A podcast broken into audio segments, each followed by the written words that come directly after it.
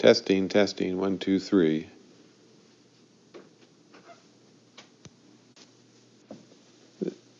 This is a recording for Blast Points Holiday Special. This is J.W. Rinzler.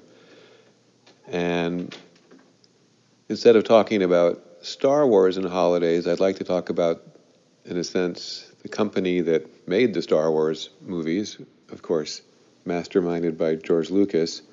But Skywalker Ranch was truly a special place to be working during the Christmas season. There was just so much, so many nice things. There were uh, company gifts, which were very thoughtful, and I think those were usually planned by Jane Bay, George's longtime executive assistant. And there was a beautiful Christmas tree in the main house. The main house was all lit up with Christmas lights, and there was a great Lucasfilm party every year, and some with just incredible parties, with each one themed New Orleans or amusement parks. They actually had a mini roller coaster, uh, roller skating one time, uh, great food. Just it was just a really special place to be during the holidays. It was a very employee friendly company, and uh, one that should be remembered. So, anyway, Merry Christmas and Happy Holidays to all the Star Wars fans.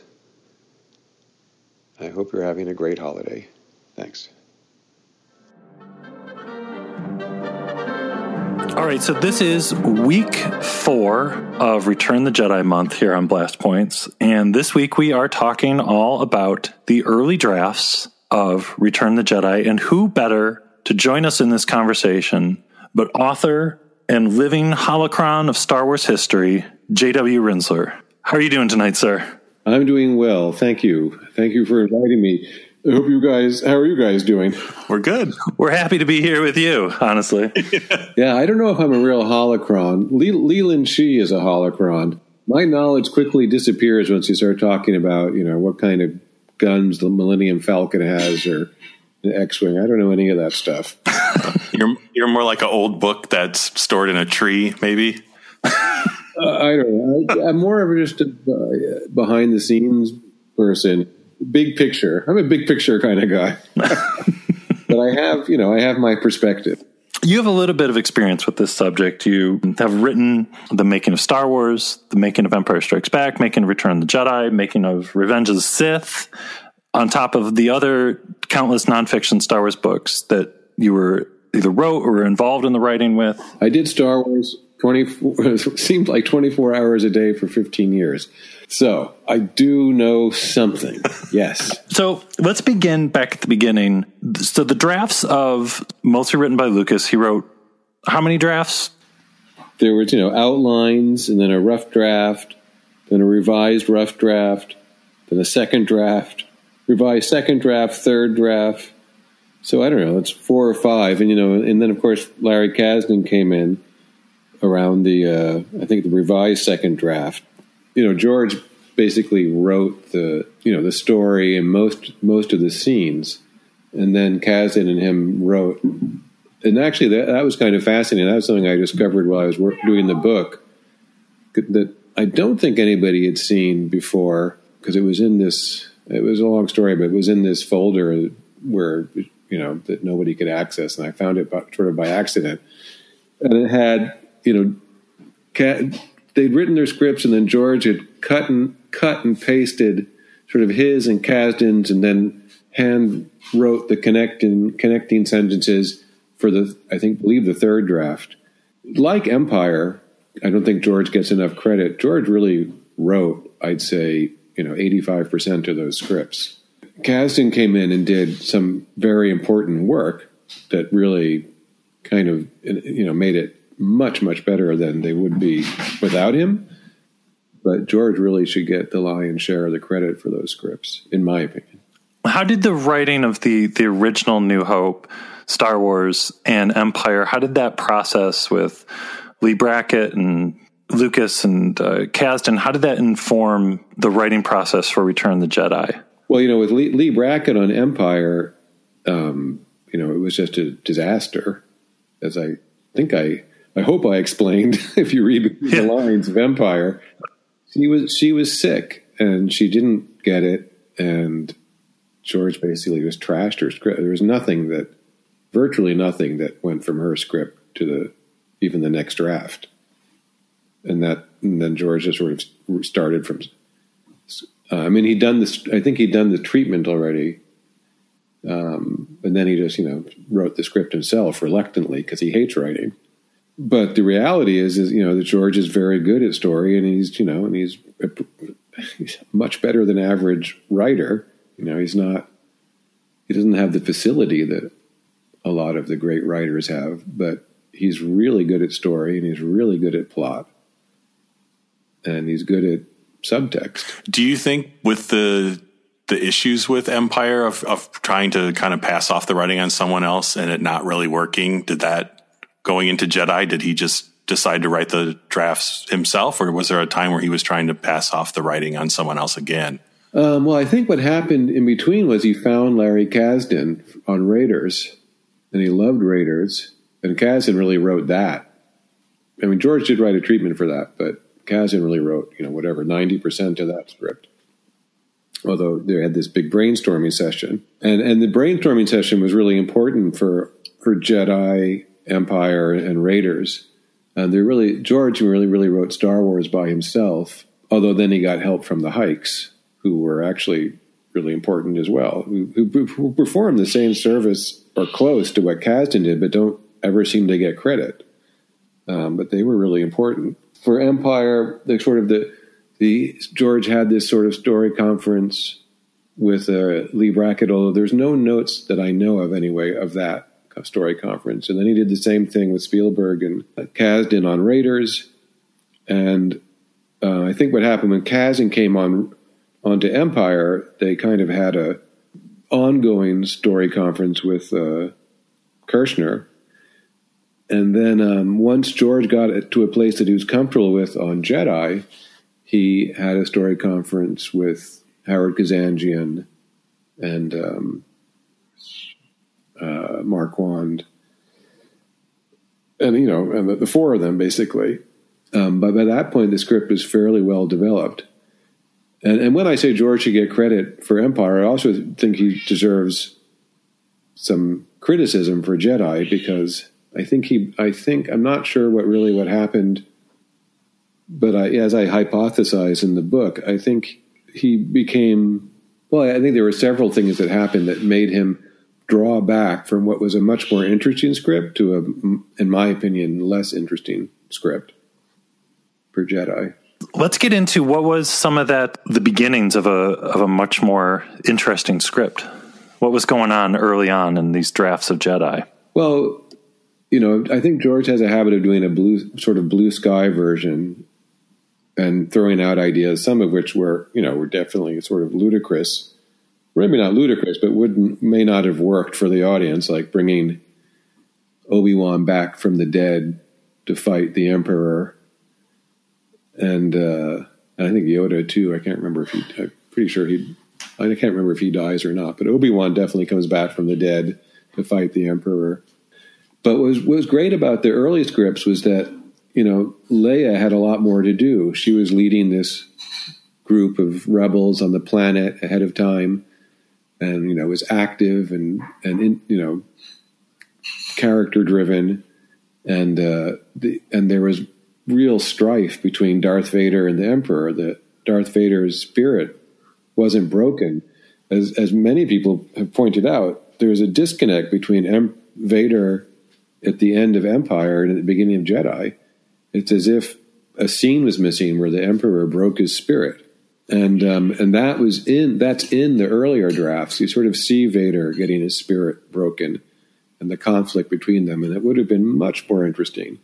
And then the Emperor had this whole city planet. It was the early kind of city planet or whatever evil planet. In this case, it wasn't really Coruscant, but was Had Abbadon, or think. I don't know how you're supposed to pronounce it because I've never heard it. and uh, uh, you know, and, and, it would have been very expensive, I think, to do, and the, and uh, and it was giving George problem in terms of you know how he, I think George didn't like that idea of when you know in a movie where you see a planet attacked. How do you attack a planet in a movie? A planet, and that's a big problem that a lot of movies kind of fall into whenever you know in a, these sort of Marvel movies where how, how can planets are huge.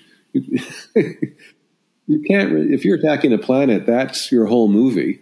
You can't just you know, you need a massive space thing. You got the, planet would have a hundred places you would have to attack at the same time. But you know, and Kasdan argued, well, you just have this one important city, and it probably and it might have worked, and it might have been a lot more interesting.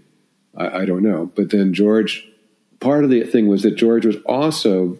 You have to remember that even though Star Wars was a really huge hit, George was, in his heart of hearts, disappointed with Star Wars because he you know, he didn't get to do what he wanted to do in that film, which is why afterwards he went off and did the special edition. And I think part of him thought, here's my chance to go back to the rough draft and redo certain key scenes the way I wanted to do them, and also solve the problem of this planet by just doing the Death Star again.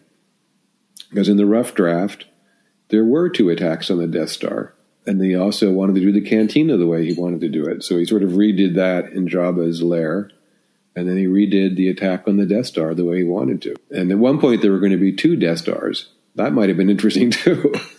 it was. It was really. It was.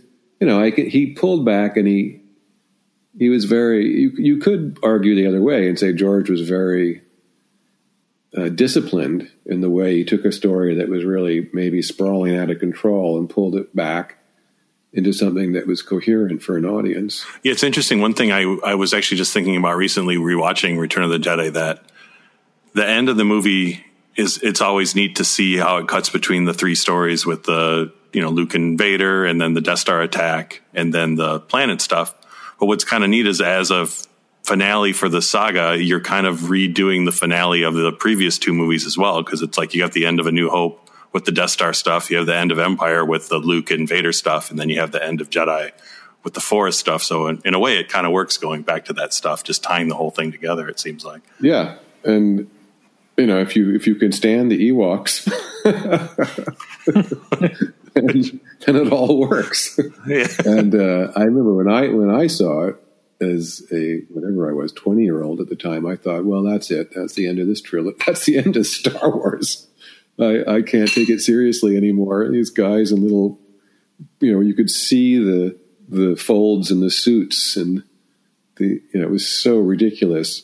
But it was for kids, and that's the thing. My wife is always telling me, you have to remember, Star Wars is for kids. It's not for twenty year olds. Actually, it is for kids. It is for eight to twelve year olds primarily. Yeah. Well, and that, that's how old we were when Empire or when Jedi came out. So we we're we're uh, definitely on on Team Ewok. So that's why we're on week four of Return of the Jedi month here. right. That's right. Yeah. Right. That's we had to dedicate a whole month to it. Right. One episode wasn't enough. And you know, and the Ewoks were really popular. There was the two movies, and there was a TV show, and and now people love Ewoks for the most part. Um, but uh, but you know George wanted that again. He went back to the rough draft, and the Wookiees were supposed to attack the Death Star, and he couldn't do that.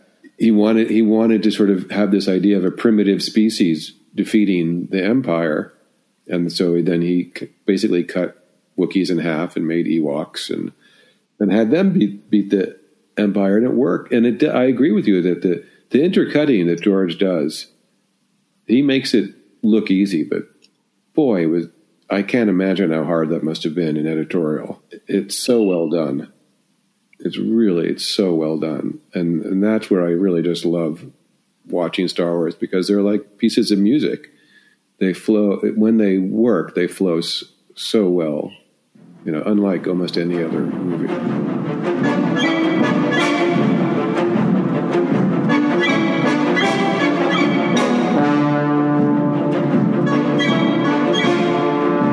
So after the end of The Empire Strikes Back, there were so many loose story threads. How many wrap ups in Return the Jedi were set in stone from the beginning? How many things were fluid? What was what was that kind of like?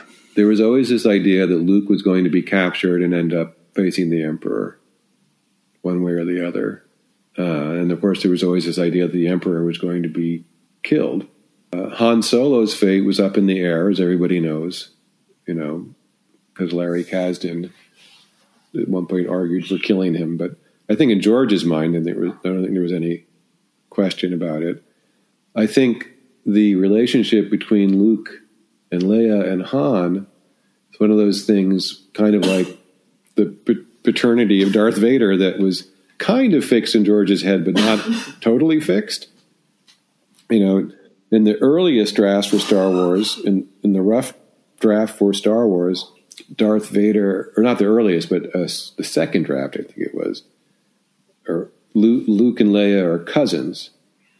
And then in the earliest draft, there's Anakin Starkiller, and his father is half man, half machine, but he's not Darth Vader. He's Kane Starkiller. So you can argue, George, you know, would, I'm sure would argue that it was always fixed in his mind, but it was more of a kaleidoscope. If you look at the his different drafts, you know, during that whatever it was seven year period when he was writing, or more nine year period when he was writing Star Wars, and I, I and I think I I put in the Return of the Jedi. In fact, I know I did. I found this scrap of paper where he wrote sister Leia exclamation mark where it seems like that's when he decided once and for all that Luke and Leia were sisters. So it was fairly late in the process, which would explain Empire. I mean, it, it's kind of, when you think about it, it's I, I really love it. I just love the way he George Lucas was able to do this phenomenally successful franchise in such an ad hoc kind of way. And having worked with him for, you know, we worked on books together, which were, you know, a fraction of what a film cost, but it was still the same general attitudes. I will figure that out when we get there. But there were general parameters that were fixed. I'm still amazed that just a scrap of paper with something as important as sister exclamation point when you're doing research like that when you were gathering information for the the making of books where would like just this scrap of paper be and that's the thing they could be anywhere that's why well, nobody will ever be able i mean not to toot my own horn but unless you work lucasfilm and unless you put in the time which will never happen again because that's finished i mean it's over uh, with disney and the separation of lucasfilm and you know, this or that office, there was a time when I was there, I could go fluidly from image archives to the the Skywalker art archives. There was a production archives. Then there were certain things I'd ask Jane Bay, you know, who's George's executive assistant. George had stuff in his house, and I went to his house a couple times, and there were his bound scripts. Uh, and then there was stuff that would turn up in the legal archives. They'd say, "Oh, you know, we have this. Did you ever look at that? And that's where I found the only trace of uh, outline for all 12 films. What? And uh, so it could, you know, and there was licensing archive, and then there was, the, and then there was the um, actual physical film archive. So there was many places where you could find stuff, and stuff usually was in the right place, but obviously sometimes it was filed away in the wrong place. And you know, we'd find stuff. Like when we were doing the ebook versions of the making of Star Wars, we found the gag reel and we found the sound first in the physical archives. And we thought, well, that's pretty cool. At least we have the sound. And then Monica, uh, two weeks later, found the actual 16 millimeter footage, and we mar- she married the sound to the film. And luckily, we, you know, back then you could do things like say, you know, we need a flatbed editing table to to view this stuff and they bought one for us. Wow. So she would she would wind it up, and we watched all these. We just pull out a reel that it, it, it was. It, it'll never be like that again. We were just able to pull all these reels off shelves and watch stuff, and and that's how we found all the stuff that's on those those versions. Um, so it was really kind of you really had to know where to look and and spend hours and hours and hours doing it. Yeah. How much time do you think you spent just on research and was it broken up for each book for, or were you doing research for all three books kind of at the same time? Because I would imagine a lot of the stuff was in the same places, right? Or, uh, it, yeah, I mean, certainly all, you know, all the artwork is in the Skywalker archives, but I, it was always broken up because the publisher wasn't going to commit to the next one unless the first one and then the second one did sold well enough. So it was broken up, and then and the first one, you know, I'd never done a book like that, so it was daunting. And then the second one, I got cocky. and the third one, I think, is the one that is was the most satisfying, and you know, we got the whole process down. So your making of the books kind of mirrored the making of the films a little bit, maybe.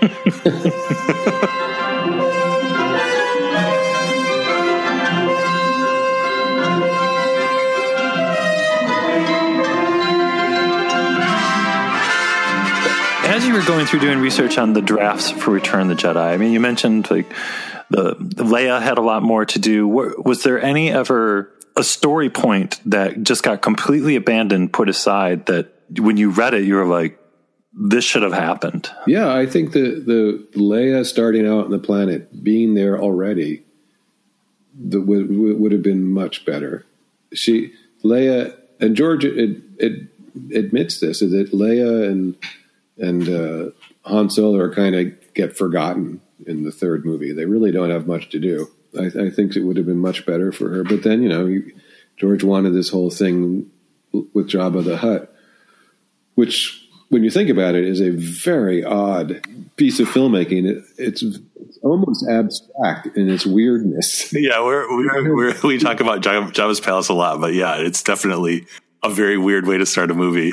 Maybe that's why we love it so much. But yeah, and it's just, he can't move, so he, you know he, he's a they made him into a brilliant character, which is you know to their credit. But you know, it's just a series of characters brought in front of a static figure and talking. and and the, you know not not just once but three or four times george would even think there was even the remotest chance of that working you know and you know he, he, made it. He makes it. He made it work. Um, although I think he said he was always disappointed with the battle over the sand pit, um, but still, you know, it worked well enough for an audience. The the plan makes no sense at all. uh,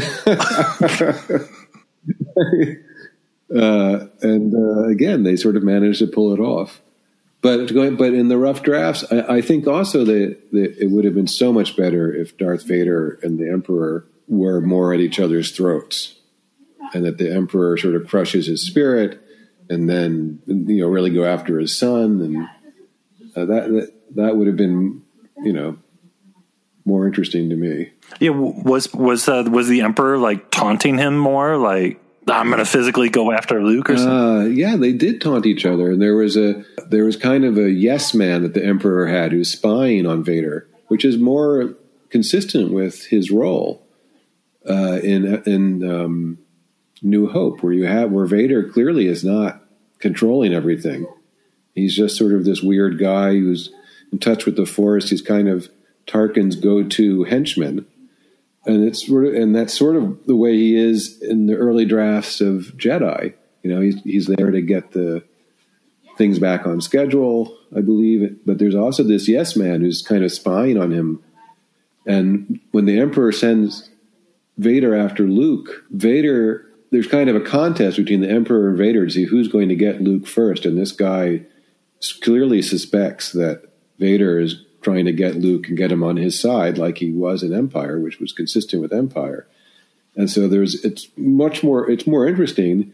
And there's this great scene where Vader says, you know, to this other character, sort of crony, toady guy you know, you, you've underestimated your importance and snaps his neck. Huh.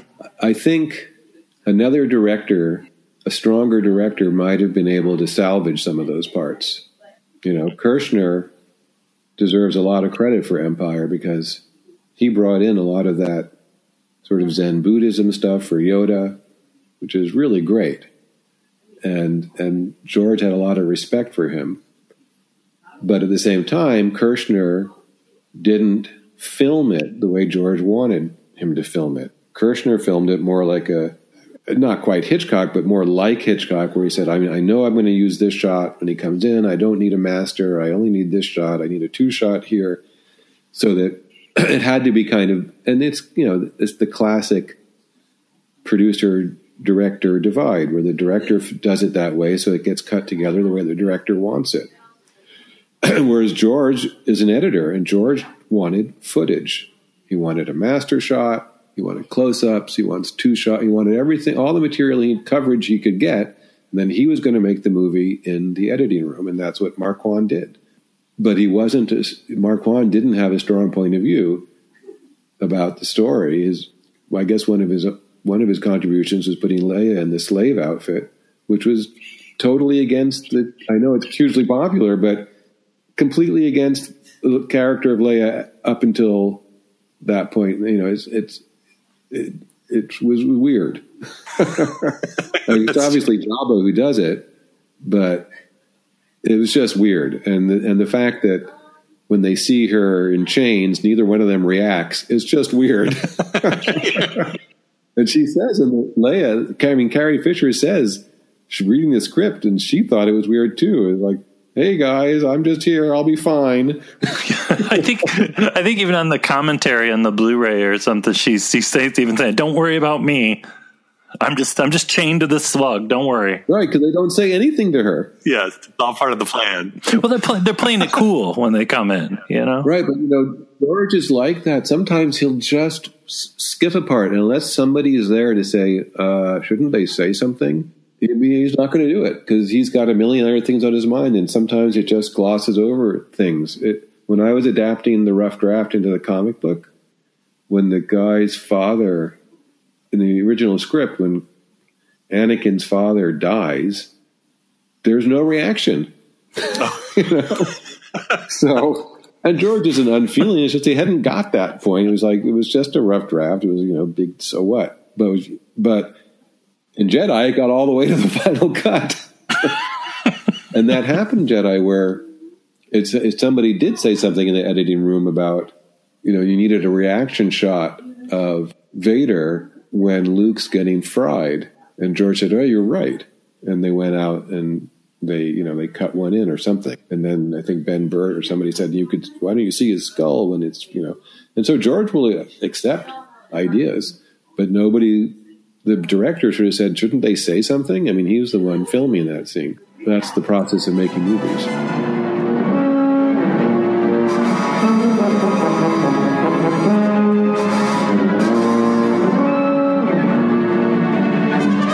Speaking of uh, Marquand, there's a huge section in the book, the story conferences between Lucas, Kasdan, Marquand, and am I leaving anybody out? Uh, Kazanjian was there. What are some of the major discussions that are going on during those epic Return the Jedi story conferences? One of the things that was really important was uh, George saying, We're not going to kill anybody off.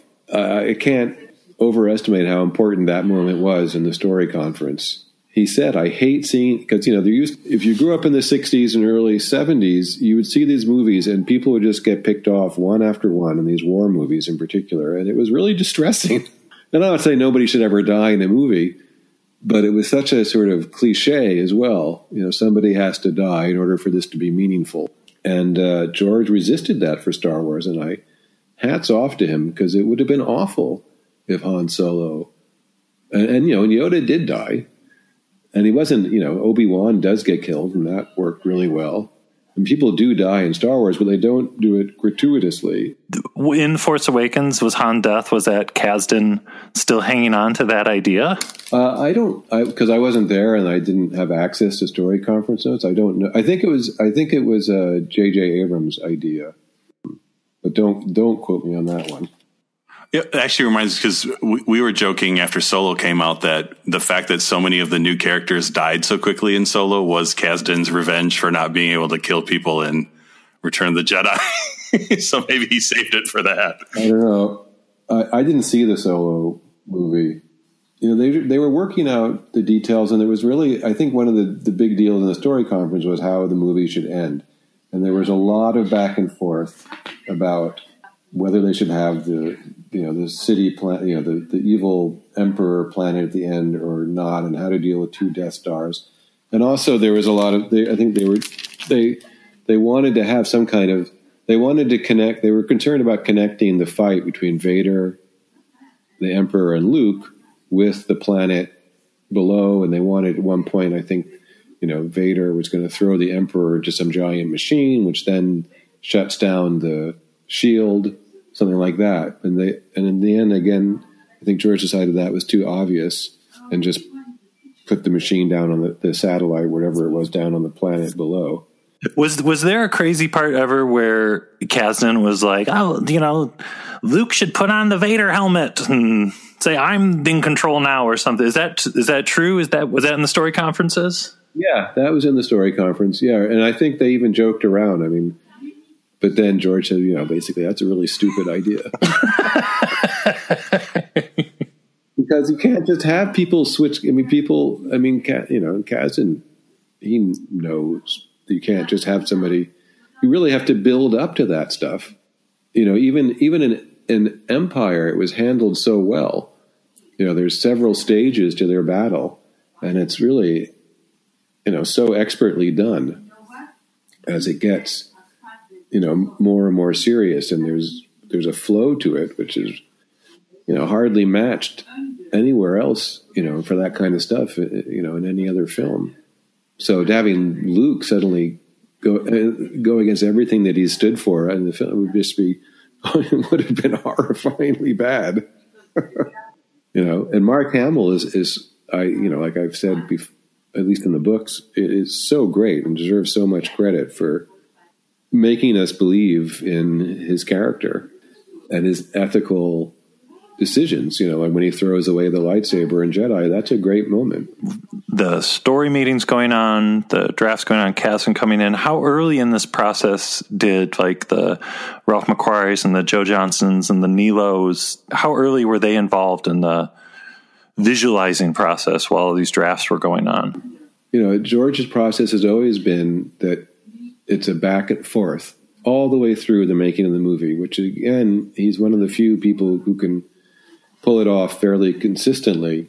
He's telling the concept artist very vague ideas about what's happening very early on, and they're contributing ideas, and he's putting some of them into the script, and he's going back to them and saying, "Well, now they're going to do this, and what about that? Can you do this for me?" You know, just goes back and forth. So uh, those guys were start Ralph and and Joe Johnston and Nilo were all started there was a meeting with the three of them, if I remember correctly, and they were started pretty early. I mean, I remember meeting with George.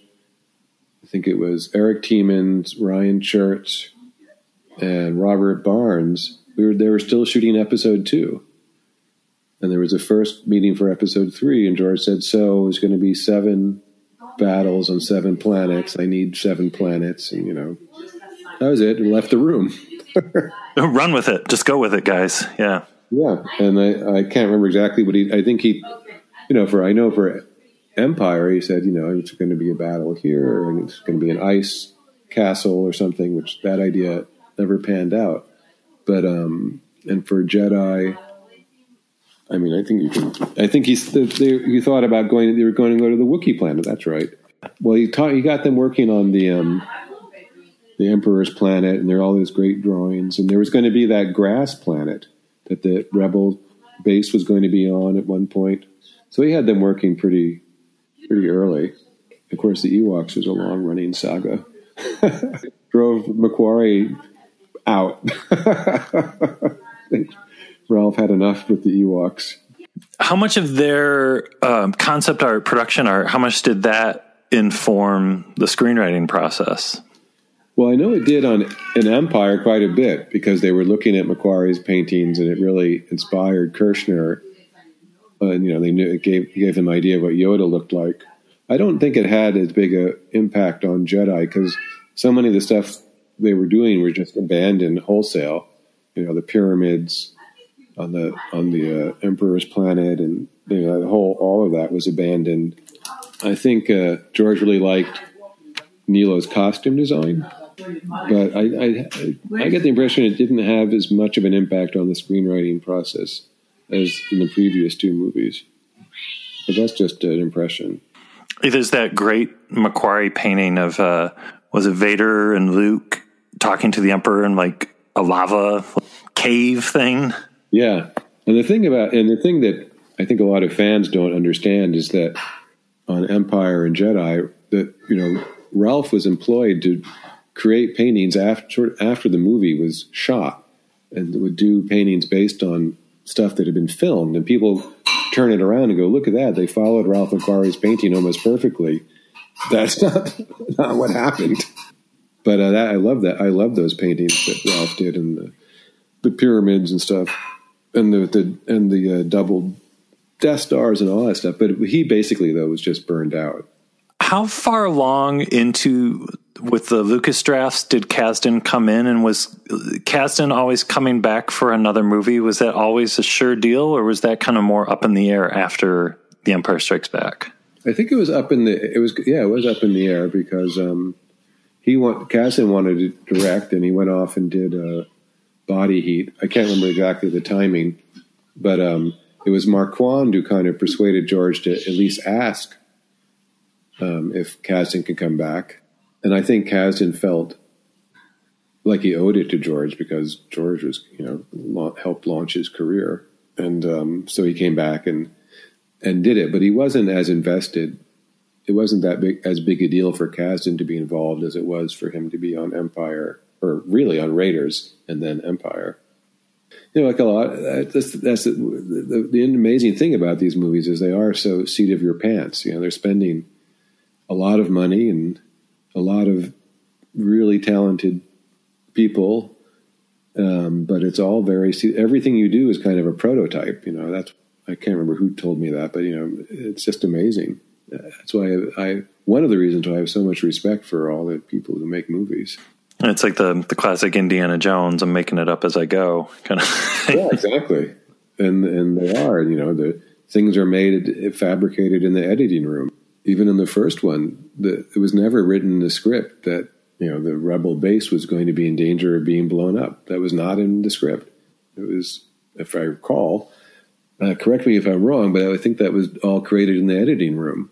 And you know, and then it was Marcia, Lucas, and and George talking things over in the desert of Tunisia when they decided to kill Obi Wan because he survived at first, and but that had nothing to do. And so you know they said somebody has to die when they go into the Death Star, and then by killing off Obi Wan, it allowed George to write about life after death and the whole point of the Force in a way. Which so that comes in while they were shooting the movie, and Alec Guinness almost quits. I mean, he really came close to quitting. I don't think I knew when I wrote that how close he was to actually quitting. I think George told me that no, no, actually, no, he did. We were making frames, and he came in and told me that. So it should be in the book. But he really had to talk uh, Alec Guinness off the precipice, you know. And, and he said, "What? I, I, I die, and I don't even get a death scene." His cloak got a death scene. Yeah. and uh, and also he was a Roman Catholic and didn't like the idea of, of coming back as a ghost. So I mean, imagine you're George, you're you're you just shot in Tunisia, where pretty much it was a disaster. You come back, and your main bankable star is going to quit because you're killing him off, and you've got to go have lunch with him and talk him out of it. I mean, that's how seat of the pants these things are. I think I'd have a heart attack. And George did think he was having a heart attack later when he came back and found out that ILM had spent all their money without completing really any shots. He always told me whenever you faced any, anything even remotely difficult that I would say, How did you get through that? And he said, For God's sakes, I did Star Wars.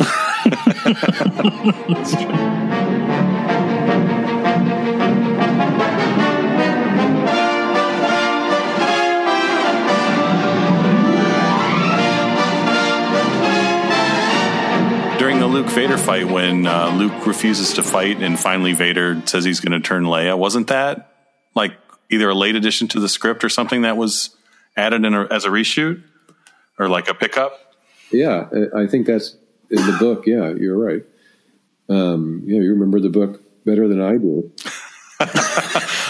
I just, re- I think that one always sticks out to me because it seems like such an obvious answer, and it's funny how sometimes that the obvious answer you miss for a lot, you know. Right, because it's easy when you're, you know, you've got hours and hours, or you know, to think about a movie these guys are running around from meeting to meeting, from crisis to crisis, there's things that I can't say or write in the book that are happening too, you know, and uh, and so you, it it seems obvious, but it's not.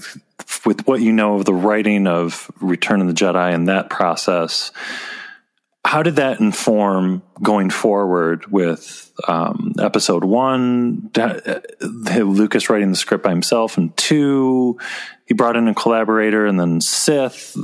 Did you see any lessons from Jedi repeating into the the later prequel era films? Well, the thing is, you know, when I the the chronology for me was I came in the middle of episode two. Yeah, I wasn't actually there early on until I then I was there. You know, saw more than anybody except George and Rick for episode three. So I really got an education in real world filmmaking and how George works specifically. And then I wrote those three books. So having seen what I saw in episode three helped me understand what was going on earlier. You know, a lot of those guys were still are, were and were still around at that time. Lorne Peterson was still in the model department. Dennis Muren was around. People who'd been there for a long time. Obviously, Ben Burtt was around, and and Ben and those guys. Over the years, I learned. You know, I learned more. That's another why reason why I think Return of the Jedi is the better book, is I had a, the best understanding of how things work. But also working with George on the on the books just gave me an insight into how his mind worked. I, I really think Ben Burtt. You know, people that in the Museum of Modern Art knew it were knew what they were doing, and maybe they do. They they should uh, they should do a retrospective on Ben Burtt's work. Yeah. Well, and we recently did a episode on the Sounds of Star Wars book that you did as well. So, so your your spirit was uh, all through Return of the Jedi month. yeah, with all this, it's like he creates tone poems, sound symphonies. I mean, they're it's fantastic you know that that's one of the high points of Jedi. I, am sure you know is the speeder bike chase. Oh, there should just be a Ben Burtt museum somewhere. Yeah, yeah, and and uh, John Barry too, and all the you know George would make corrections on the manuscripts, and uh, one of the things that he changed was he I think he said you know John Barry was great or something, and he just changed the word great to genius I think without John Barry, there was no Star Wars movie. You know, George didn't know, had never made a soundstage movie before, really. So John Barry really helped him through all that, and Roger Christian, and, a lot of other people, but those guys were really important. That, that's what I was going to say before, too. Um, that sort of back and forth. And when George gets to post, that's something that he does that I don't. I mean, I don't. Can't. I don't know. Maybe other people do it, but mostly I think people don't do it. Where he's handing off, he's reels uh, to the to Ben Burtt to do the sound. You know, even if the edit isn't locked, he's like, "Here, do the sound." And then he's, "Oh, if this you're going to do the sound there, then I'm going to cut this here." And so he's got there's a back and forth because he knows how important sound is to the picture. Most people, most productions lock the picture and then hand it over to the sound people who have a very short period of time to do the sound and then but it's locked and you can't really change anything. And and the first film that was really key because nobody knew what you know anybody was going to sound like. And they said oh if r2d2 is going to do that then we're going to cut to these guys reacting and that sort of thing. And it was really really important to the success of the film.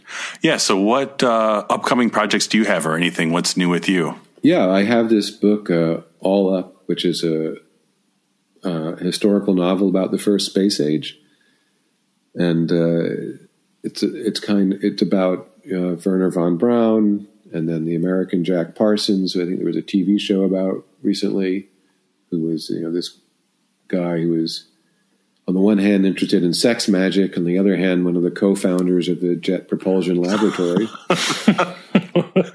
Stranger yeah. fiction, and then the Russian uh, Sergei Korolev, who nobody in the West really knows about, but who is really responsible for so many firsts in the space age. And it, so it's, it's their story plus a lot of really cool unknown behind the scenes stuff. It's kind of like a behind the scenes story, except a novel and it goes from you know basically all the way through pre World War II, but mostly part one is World War II, and the second part is the space race up to the Apollo 11 mission. Uh, so I, I, it took about five or six years to do. So I'm pretty happy with it, and it's on Amazon. And you, was it was there something Planet of the Apes out there too going on? Uh, the Planet of the Apes book is coming out in about two months. Um, that was a really fun project. I pitched it to Fox, and for the 50th anniversary, and they said okay. And and then a lot of pieces just came together. The, the Heston, Fraser Heston, and the Heston estate uh, got behind it and gave us some stuff. And I went to archives, you know, the Franklin Schaffner archives, the director, and then the producer has his archives. And there was a lot of really cool stuff. And for the first time, I think ever, we got all the concept art together in the in the same place. A lot of it, I don't think, has been seen before. Oh wow! And it's, and it's a fascinating story. Another seat of your pants. You know, just the, the the producer Arthur Jacobs just spent years trying to get that movie made, and people quite literally laughed him out of offices. You know, for good reason. yeah. Joking, you know, and and Rod Serling wrote the script, and people think that he wrote the script, but in fact, there's hardly anything of his script that made it to the final movie because he didn't believe in the concept either. It was, um, yeah, Michael Wilson, who doesn't get his name is on the credit, but he's a guy who was blacklisted and helped write movies like Bridge on the River Kwai and and Lawrence of Arabia and It's a Wonderful Life. I mean, a really great writer. He came in and wrote a hell of a script for Planet of the Apes. And, and it was after the movie had been greenlit, too. I mean, that's how Seat of Your Pants They really had a crappy script. and they got it greenlit. And then this guy came in and just hit the ball out of the park. That sounds fascinating. With f- fans of uh, your making Star Wars books, is it kind of in the same style as uh, as some of those? In exactly the same style. I don't have any other way of doing it. well, do you know? Because since I mean, you made it and it is similar style. Are there plans to do a like an iPad version as well with video clips and things? Because the e versions of the Star Wars books are are just so much they're really incredible just for the fact that you get the audio clips and the video and that sort of thing that even makes the book even better. Are there, do you know if there's plans to do something like that for the Planet of the Apes one as well? No, I mean, I know there's no plans for it. Yeah. Um, there's a lot of moving parts to these projects and I, I doubt that would happen. The, the Star Wars ones, again, were, were unique because, you know, Lucasfilm was a private company and the publisher was very easy to work with. And, uh, I actually wanted to do one for the Indiana Jones book, Oh, yeah, those those iPad versions put like every other book to shame just because there's this all the just the extra stuff would have been worth the purchase price without even getting the whole book as well. Like I don't know, they're really great. I, I'm I was really happy with those. I, I what the publisher was great in wanting to do them, but they really they didn't publicize them at all. And I still think there's a lot of fans out there that don't know that there's literally about an hour and a half of pretty much unseen stuff. I mean, you guys correct me if I'm wrong in terms of video uh, if you get those books. Yeah, no, there's a lot of stuff we had never seen before when those came out. Yeah, and and we're and we're still yeah. We tell anyone who will listen whenever anyone talks about those books, like you got to get the iPad version. Go borrow a, a friend's iPad if you don't have one, just to see all that stuff. yeah, although I think I think somebody said that new Kindles can play well, but the old ones couldn't. People people were quite pissed off about that. uh, it is kind of weird, but uh, that's the that's the whatever out of my hands. But yeah, I, I really tried to have make sure that each video clip is something that, that I'd never seen before, and I ran it by uh, Leland and Pablo, and they hadn't seen it either. So I'm pretty sure it's about an hour and a half pl- a video and then an hour and a half of audio altogether that's never been seen before. I was I was so happy to find the audio of George directing Alec Guinness and how to say the force will be with you always. I mean that's that was so cool. Yeah, no big deal. Yeah, and that's out there. That's out there for people to discover, and probably people have an iPad and it's just out there waiting for you, people. It's amazing stuff. Yeah, it's always a good time to reread those books. Yes. And I think they're only about 17 or 18 bucks. So it's a pretty good deal. Yeah, every time I go through those books, I feel like it sounds cliche, but I think it's true. There's some factoid or some bit that I was like, oh, I don't even remember reading that part before. I was going to say there's too much to absorb on one read. You you think you got everything, but you never do. Yeah, I mean, I can't remember half the stuff. the, the, what's cool about the audio too is we didn't take audio from you know 50 years later. It's stuff that we you know we had these tapes because I knew where the tapes were in the research library, so we so we digitized the actual tapes that were done in you know 1975 and 77 and 79 and so forth and uh, so you really hear the timbre of the voice and how they felt at the at the time. So I was very happy with that. And it was funny because Matthew Wood was the one who told us that there was this audio of George, you know, Matthew Wood from Skywalker Sound told us that he'd heard it somewhere, but he couldn't, he didn't know where it was. And so I told Monica and the film archives, we have to find this. But there was, there was no, there was no, nothing written down. You know, there was no way of knowing where it was. And I, I don't remember how we found it or how she found it, but it we it we turned it up, and I was so happy. This has been an amazing conversation, shining a light on those early drafts, Return the Jedi, and so much more. Thank you so much for talking to us tonight. Uh, well, thank you guys for having me. It's a lot of fun to talk about this stuff.